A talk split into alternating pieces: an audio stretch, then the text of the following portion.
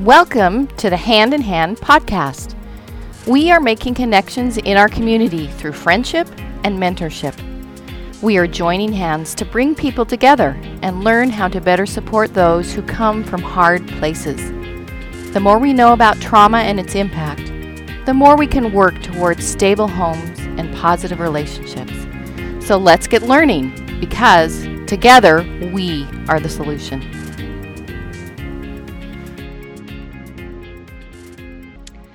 This is episode five, our interview with Michelle Batten. Welcome back, Michelle. We are feeling fortunate that we get to learn from you for another podcast. So thank you for being with us again today. It's kind you invited me. So, the last time that we spoke with you, we read a little bit of information from your bio and uh, kind of got a little sense of how you came to do this. But before we dive into the questions that we have for you today, we wondered if you would briefly talk about a little bit more about your journey arriving at where you are today and working with families and children who have experienced trauma. Sure. Um, so I grew up in a home where I had foster siblings. Um, this was the 70s and 80s, so children actually could live with a family for a very long time. There were some kids who um, only lived with us for one night, but there was a family whose children lived with us for six years. Um, wow. My mom was able to come alongside the dad and who was unable to read and help him with something. So the relationships were deep and long for those kiddos. Out of that foster, my sister was adopted. She came to us at 11 months of age out of a neglect situation. And uh, that neglect and the lie that she just wasn't worth the time lived out her, um, played out her whole life. So I headed off to college wondering how was it that a child who had been in a neglectful home for 11 months uh, could be impacted her entire life with this um, feeling that I'm just not worth it. So I headed off to college and studied child development, and I actually ended up going into preventing trauma and working in the hospital setting with coping and adjustment. Um, fast forward to probably six ish years ago, and I was in a large church. There were about 2,000 people and 30 foster and adoption families. And I looked around and went, oh my. Um, I knew that a good education, a loving home, and a good church community, as we said, weren't always the key ingredients. And I looked around and went, how can we change the culture to be supportive of extreme behaviors? How can we change the culture to be supportive of difficult marriages when things get rough with your kids? And so I came alongside um, a friend who had adopted a teenager and she was using trust-based relational intervention in her own home. And it just made sense to me. It matched all of what i had learned about child development with what i knew about hope and healing and from god and it went well. So my church community actually sent me to texas christian university to learn about tbri and uh, i brought that back and started a ministry um, to foster and adoptive parents with the help of several other leaders and a counselor and we started a program that the state actually began having some foster families attend. And sure enough several years later the families in the church were not as involved with that because there was a lot of extreme behaviors in their own home and i grew up my business hopeful connections parenting out of that ministry um, as i started to serve the treasure valley michelle would you tell the listeners what TBRI stands for and what its overall mission is? Yes.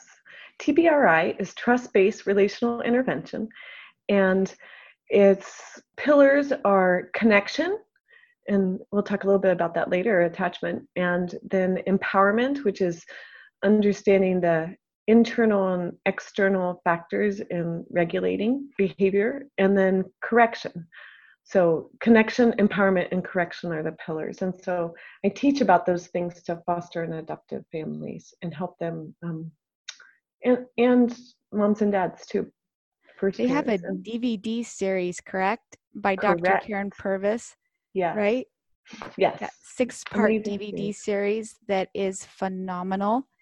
We had some a sibling group of children that were highly affected by trauma. And so I took the time to watch all of those, and it was so informative, so helpful. It actually helped me with my own parenting. I was Yeah. really impressed. I think my kids are own children are thankful I learned about TBR. Yeah, So, exactly. yeah. Well, that's There's a lot of- fantastic. There's a lot of resources on YouTube also. Yeah, it, there there's some great information, and I think Dr. Purvis did pass away. Is that right? Correct. And uh, I let's see, that was spring of 2016. And they're on YouTube on the Karyn Purvis Institute of Child Development would be the YouTube channel. And that is where they have a lot of great Right. three minute short videos on attachment and connection and the impact of trauma. So well worth Yeah. investigating. Such great information. So, Michelle, uh, in the last podcast, you talked about ways to help those who experience anxiety from trauma. And today, we want to talk about a different aspect directed to our mentees. We want to talk about the power of connection and how healing begins with healthy attachments. Will you share with us a little bit about the attachment model and what it is and why knowing it is so important? Sure. I'm I get a little geeked out by the whole attachment stuff, so I'll keep it as simple and uh, really hope to make it relevant because I think it's so important in in our parenting and in our relationships, in friendships and spouse and all those different places where we have relationships. So um, the attachment model talks a lot about the caregiver's history, heavily influencing the way um, we interact with others, and particularly that how we give care to our children in the attachment cycle. So the atta- when I refer to the attachment cycle, that is when a baby cries, the caregiver comes and soothes that baby and calms that baby.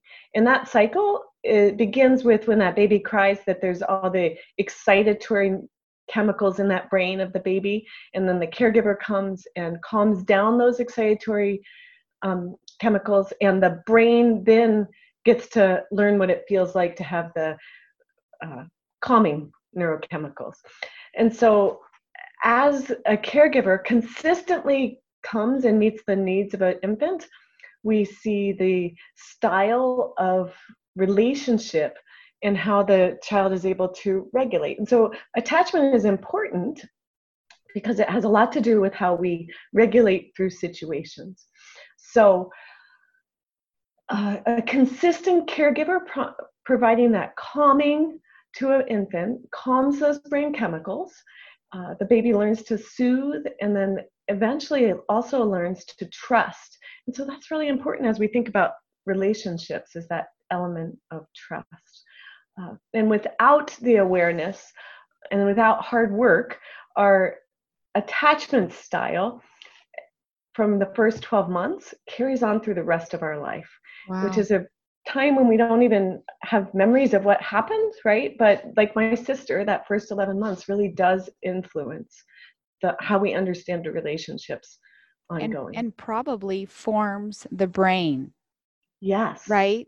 But here's the good thing to remember in that is that the brain can still change throughout life, right? Yes, Like I'm cautious and while it forms the foundation, we get to change that foundation. it can it can heal and yeah, Yes. that's a and great make point. new brain connections at like the neuron level, which is just absolutely amazing to me. that the- brings a lot of hope. The key is knowing what you're dealing with, though, right? We It we is. just respond to the behavior without even thinking about where it comes from. Yeah, and so there's really um, when we look at attachment, there's different styles, and so in helping your mentors understand and the mentees like how all this plays out and in the relationship between them um, because like i said that infant relationship is the foundation for how we interact with other people later on. Um, we have some adult attachment styles and those grow out of the children attachment childhood cha- attachment styles. So our avoidant attachment styles has to do with the emotionally closed and they might have vague this adult might have really vague memories of their childhood um, and they tend to behave as if things are more important than people and more mm. reliable than people. And those would be the people who are avoidant of emotions and engagement and really what we would think of as attachment. We get our entangled adults, and those are people who have anger and resentment towards their parents, but are confusingly tied close to their parents, oftentimes, or the memory of their parents. Um, they might be intrusive with their caregiving and intrusive in relationships. And then, third type of, of attachment is the disorganized attachment. And that comes out of the child who is both um, terrified of their caregiver, but also because we're wired for this connection, goes to their caregiver for comfort. And that is really confusing to our bodies mm-hmm. and to our nervous system. And so that becomes very disorganized. Those are kids who we see who uh, have no clear pattern and are trying everything possible to attach to different people. Um, and we end up with kids with really extreme behaviors in that. So, how that plays out is that it's really important as we look at those adults and we come into relationship with those adults to be compassionate about those styles of attachment and recognize what you said was hope, Valerie, that the relationship can um, bring healing right and that that is an important piece because what we're aiming for is something called secure attachment and secure attachment um, is where an adult is able to give care, able to receive care, negotiate their needs, and be their own self. We call it autonomous self in relationships. And that's a really important piece. But this doesn't happen without fierce honesty and compassion from another person. And it's a long journey to come to secure attachment. And um, but the end result is deep connection. Mm. And so when you enter into a relationship with another adult, that's a beautiful thing that you can offer that journey and that companionship in that journey. I've got a quick question about your foster sister. Yes. That my adopted sister? One? Yes. Sorry. Okay. Uh-huh. Yes, no, your adopted sister. After you learned these things, was I mean, how did it play out in your family? Were you able to utilize the tools and share it with her? Do you see improvement? Have you seen healing in her? I mean, what's the dynamic of that relationship like today? I, I actually framed it as that her trauma played out in her whole life. She actually died when she was 42. Oh, so, um, and let's see, that would have been eight years ago. So it was just, that was a piece though of God bringing wow. me on this journey and discovering TBRI because seeing how her um, hurts played out during yes. her life.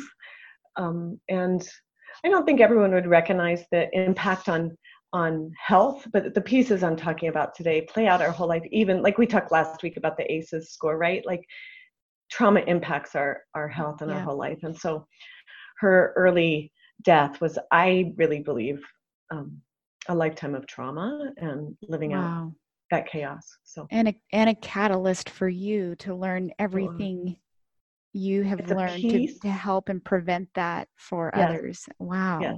It's a piece of i feel like god redeeming a story for yeah. me oh my goodness that's so touching chris sorry i interrupted you what were you going to say as i listen to you um, i'm sure you have seen a lot of success in helping people not only deal with their own trauma, but deal with people that have been through trauma. How do you even define success as you walk hmm. alongside someone? What is your definition? Actually, that's what was popping in my head as you said success, and I thought I'm not sure everyone would measure it that way, right? Um, I think there's two sides to that coin. When so walking along foster and adoptive parents, I think of the success as helping the parent recognize their own journey and their their own attachment style and um, what they how they can offer relationship to their child. And navigating that in a way that doesn't um, that brings healing right? That that doesn't have those long-term impacts of trauma. And um, i think that for offering the kiddo the I, I guess it's just such a long term thing, right? Like success is being able to stay in a relationship and see growth. And in the end, I think that's really all we can offer our children is growth. You know, we're gonna mess up.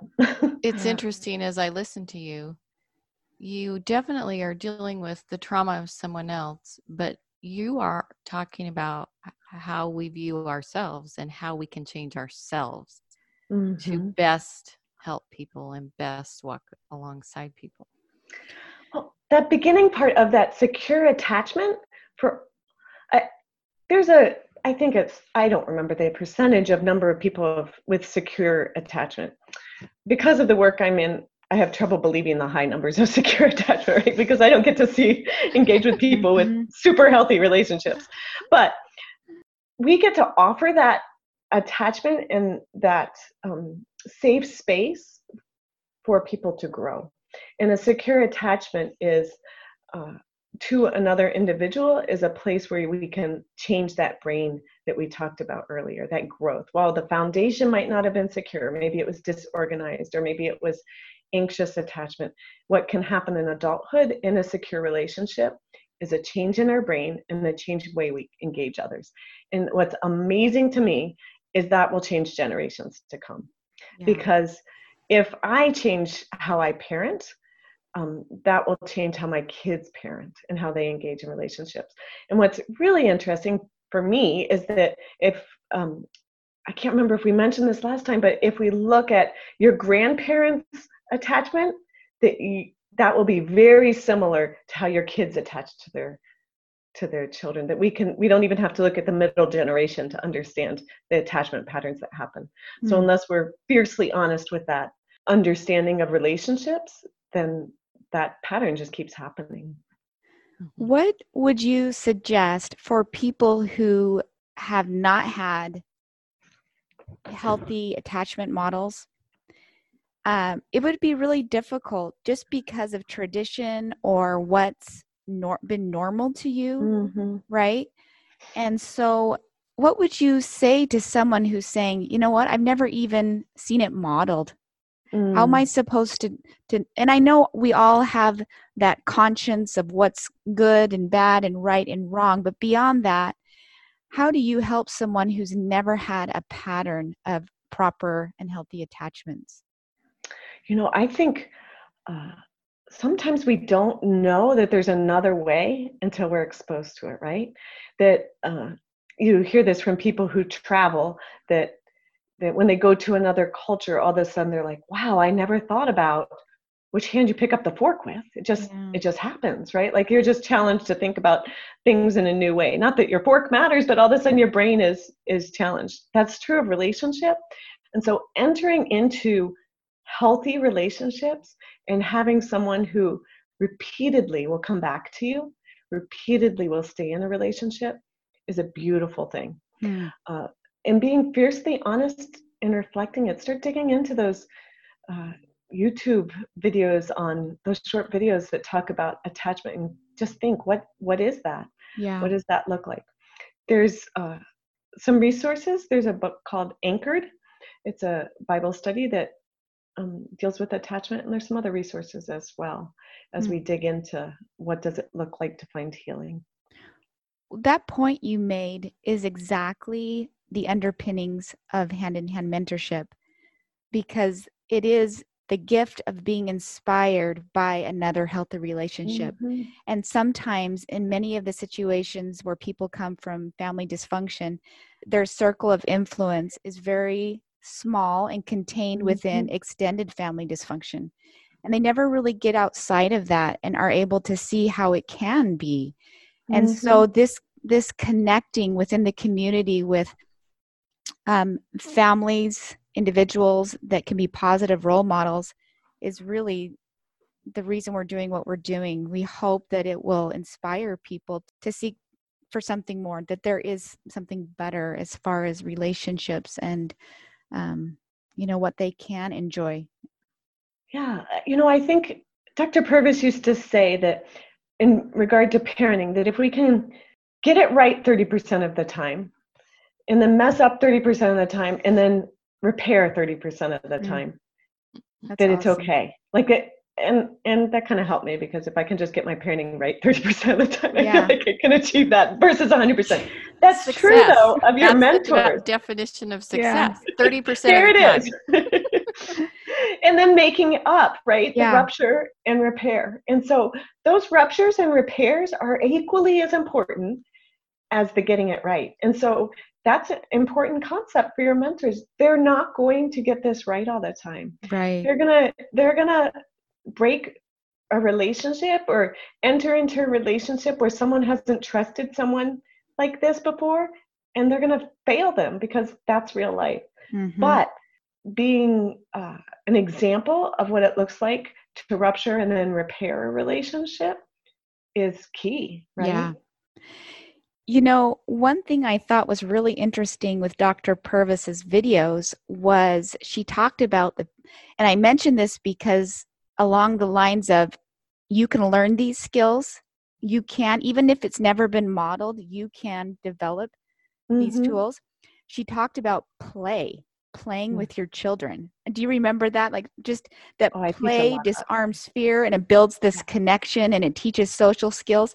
And you know what? That is really hopeful. Everyone can play with their kids and just kind of merge into the world of your children for a period of time and enjoy them. And that, even that, is building these strong connections and trust with your children.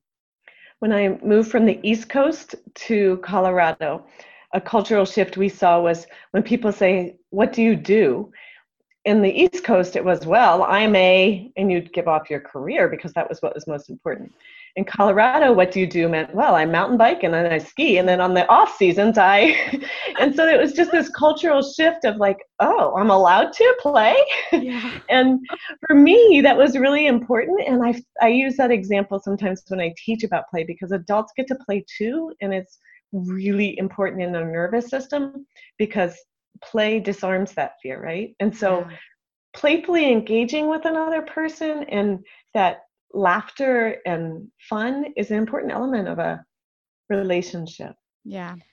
And how important isn't is that to know? Because I think a lot of times, at least in my experiences, I get into these complex relationships and I think I need a master's degree in social work to understand how to do this. And truly, probably people do need uh, to deal with experts in certain situations. But as a mentor, what's been surprising is that it's really the simple things that I do that seem to have an impact. For instance, this week I had a conversation with someone and I had reached out to her instead of her reaching out to me when she's in trauma and mm-hmm. and things are difficult. And I reached out to her and it was almost like she was surprised because she'd kind of gotten herself into a bind through some choices and circumstances and so it was like she was surprised that I called her and thanked me just for calling her. Hmm. And so, as simple as just staying connected to someone or just playing with your child, sometimes those simple things can really be the most helpful. Yeah. showing up is a big deal isn't it just showing up consistently because the beginning of this was about the infant who had a caregiver show up consistently to meet needs right and that that was the foundation for relationships and when we have an adult who does that for us we can learn about secure attachment right we can change the way we interact because we begin to trust that you're you're going to call me chris and you're going to be faithful even when i am at my worst Yeah. i matter i'm seen And you're still there through it. And mm-hmm. yeah, that's so true. You know, Matt Shaughnessy was someone we interviewed in our first podcast that we've done. And he recognized how troubled and um, just very difficult his childhood was and how he was Mm. raised and treated and he said basically i i refuse to inherit dysfunction like i'm Mm. it stops here i'm not i'm not doing this to my children and Mhm. i i read this quote the other day about um you know the passing of traditions how we can break negative traditions and it says learn new ways of living instead of repeating what you lived through. And it really is just that. It's about learning trying Mhm. to figure out what we've been talking about here, trying to figure out how to do things differently, learning, uh, watching those videos, talking to people, associating with other families that have healthy relationships. But I loved that just to refuse to inherit dysfunction. That's Yeah. awesome. Yeah. And and for your mentors that they get to be a part of changing generations. Yeah. And for the families, they can learn that, right? Like that's hope on both sides. So true. So, Michelle, sometimes when we enter into these mentoring relationships, it can be difficult to navigate boundaries. How does that fit into a healthy relationship? What counsel would you give? So I think that as we enter into relationships and try and navigate what those boundaries are, um, I mentioned last time, like recognize what you can give for the next year, right? Like enter enter into that, not saying, well, I'll be here every night till midnight, and then after a month of being tired of that, that you say, no, I only can be called until dinner time, right? Like that. I just gave an extreme example, but recognizing what can I really consistently give. But when we look at attachment, and the reason that's important is because it's that consistency. It's showing up again and again, right? And being aware of the other person's history. You might not know it, but watch it. Watch it play out and be aware of how they interact.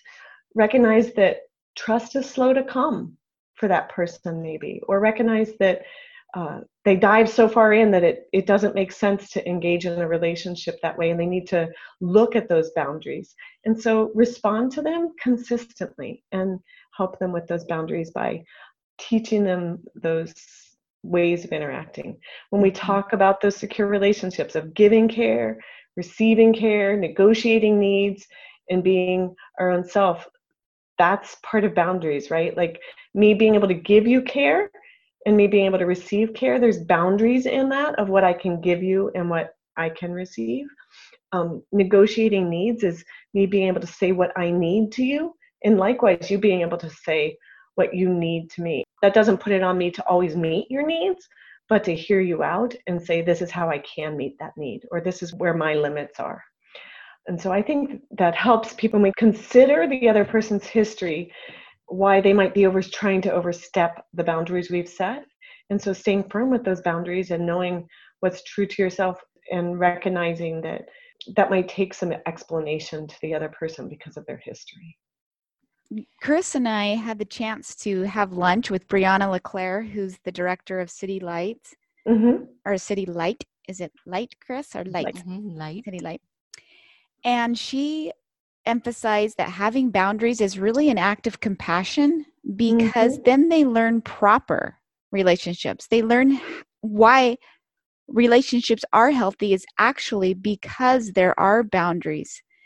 yeah. And I thought that was really interesting because sometimes my propensity is to change the rules for someone who has come from a different past. And like you said, it's important to recognize that and how that plays into their patterns and behavior. But um, being able to communicate those boundaries is a gift to them because it will help them in other relationships. It will. I think that if we always go back to like, how does this work out with kids? That's really helpful to me to understand how it works out with adults. So it's compassionate to tell a kid what they can and can't do and where the yard is so that they're not just wandering through the neighborhood, right? And I think of boundaries that way. It's like the fence line for my, this is mine and this is who I am. And you're welcome to be invited into the space, but that this is where I can set the limits. And I think that's important and it's compassionate and it helps someone to know who hasn't had that demonstrated to them how to negotiate that because that's important in a job.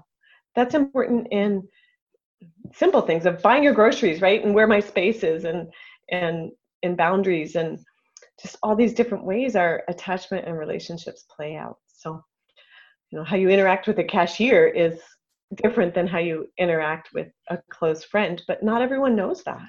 Right. I remember um, in one of my relationships um, feeling like we had progressed when instead of always talking about the the struggles and chaos in her own life that she asked about mine Mm. and then you feel like okay this is more reciprocal Reciprocal. That's a good word for it, Chris. Yes. yeah and and i would say healthy and, more ideal right that hmm we all lift each other maybe come to the point where it's more of a back and forth rather than a one way street hmm But if you never had a caregiver, typically mom, right, in early months, who did that back and forth game of I look at you and then the baby makes eye contact back and back and forth, that foundation isn't there for back and forth. If Mhm. no one ever said to me, I care about what's going on in your life, then I might not know how to ask someone else that. And I might want to just keep telling you of my problems because no one ever hears me, anyways. So do you feel like that those types of changes come like more in adult life than ever in young life? Uh, well, I think that if the parent is making changes, then they can make changes in the child parent relationship and then it carries into adulthood. I think there's no time in life where our brain quits changing. So there's hope always. Um, our our brains, those first three years, are making so many connections, just growing so fast. So that's why we put a lot of focus on that. Those teenage years are also a time, right, when there's a lot of growing in the brain and pruning neurons in the brain. And so that's also a really key time of relationships. And then uh, throughout life, though, people who fiercely go after that healing, go after, like, I want this healthiness, and are willing to, to keep working at that, they can make changes throughout their life and I think of it like an onion too, right? Like we might find healing in a certain area, and then in a new new relationship, it's hard to to interact. It's it's not as if if I'm entangled, every single relationship is is the same messiness. It might seep into all the relationships, but we can have different bents with different different people because someone might trigger some of my old Mhm, stuff. hmm mhm. You know, I, Chris, I loved what you said about reciprocity. I have felt a strong connection to one of the girls that I've have been good friends with the last couple of years. I would say it was typically in the past something where I listened, but now I share with her my challenges and my the things that we are going through and when life is difficult for us, I share those with her. And I have felt this closeness come between us. And I feel like it's been such a blessing for her, but also for me. You know, that we can have that relationship with each other, that we can we can share those things, that she knows how much I care about her, and that now she's starting to feel a concern for me. And that in and of itself is you can just tell it's tutoring for her to feel that concern for another and to evaluate life through another's eyes as well. So, What a gift. Yeah. yeah. Well, Michelle, it has once again been so beneficial to us to be with you today and learn from you. You have obviously put so much of your heart and soul and effort into Mhm. your field and obviously your experiences. And uh, this makes um, this learning for us so valuable because we can listen to you and see how it, it can prove helpful in people's lives. And I know it's helpful for our mentors and hopefully mentees too to kind of evaluate where they've come from. Um, if someone is interested in learning about your work or getting your help, whether it's with fostering or adopting or trauma issues, how can they learn more about you, Michelle? So I am a parenting coach. I'm not a licensed counselor, so that's an important piece of what I do. Um, but my website is www.hopeparenting.com, and that's a good place to learn more about my story and my what I offer for families. How does it work with your trauma parent coaching as far as uh, do you visit the people in their homes or do you have an office? How does that look like? I offer a few different things. One is a lot of my work is now on Zoom. It was prior to being at home all the time. I provide TBRI caregiver ta- training. I provide parent coaching, and I do those things through Zoom. Uh, I also do a play and learn group where I use that play idea to teach parenting and to change patterns in homes so that the parents can change patterns in homes. Um, and for that, I do a play curriculum. That's neat. Wow. Love I'd love to see you in action. I bet that's very entertaining. it's fun. well, Michelle, thank you once again for joining us. It's www.hopeparenting.com, and we appreciate your time today. Thank you for being with us. All right. Thank you, ladies. Thank you, Michelle. We hope you have enjoyed our podcast today and have learned something that will benefit your life. Our organization is called Hand in Hand Family Mentorship, and our goal is to bring hope through friendship and mentoring. We match supportive and encouraging individuals with families that are in need of an added support system. These referrals come to us from the Department of Health and Welfare, Family Advocates, and Boise Rescue Mission Ministries. These are individuals who come from hard places, who are trying to keep their children out of foster care or regain custody. They're trying to get their lives back on track, trying to overcome trauma and lead productive lives. We believe that the power of a positive, healthy connection is the first step in healing. Please visit us at www.handinhandmentoring.org and be a part of the solution.